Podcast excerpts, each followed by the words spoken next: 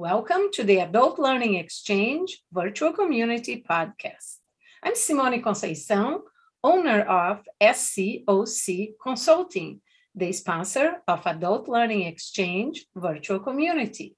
On this episode of Editing with Kate, we are going to talk about journaling and why it is important to your mental health. Kate is a freelance writer and editor and the owner of Kate Devlin Editing Services. Kate, what is journaling? Journaling is the act of writing. It can be in a notebook or on your laptop, tablet, or even your phone.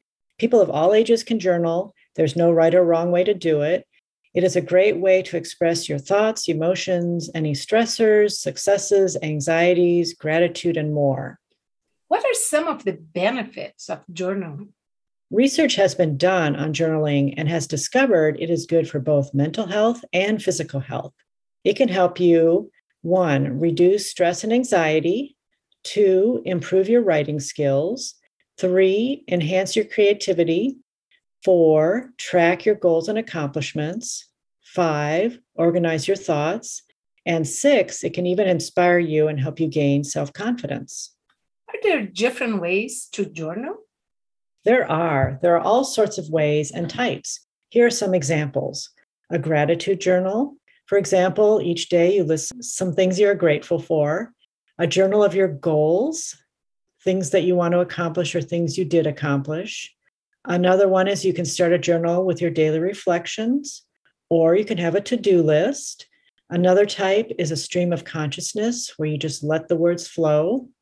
You can have a journal of sketches and doodles doesn't have to necessarily be writing, or you can record your observations and experiences. What are some tips for getting started? Here are five tips for journaling.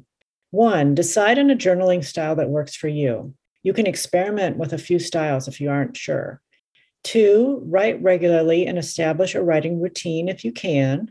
Three, write about anything that comes to mind with no judgment.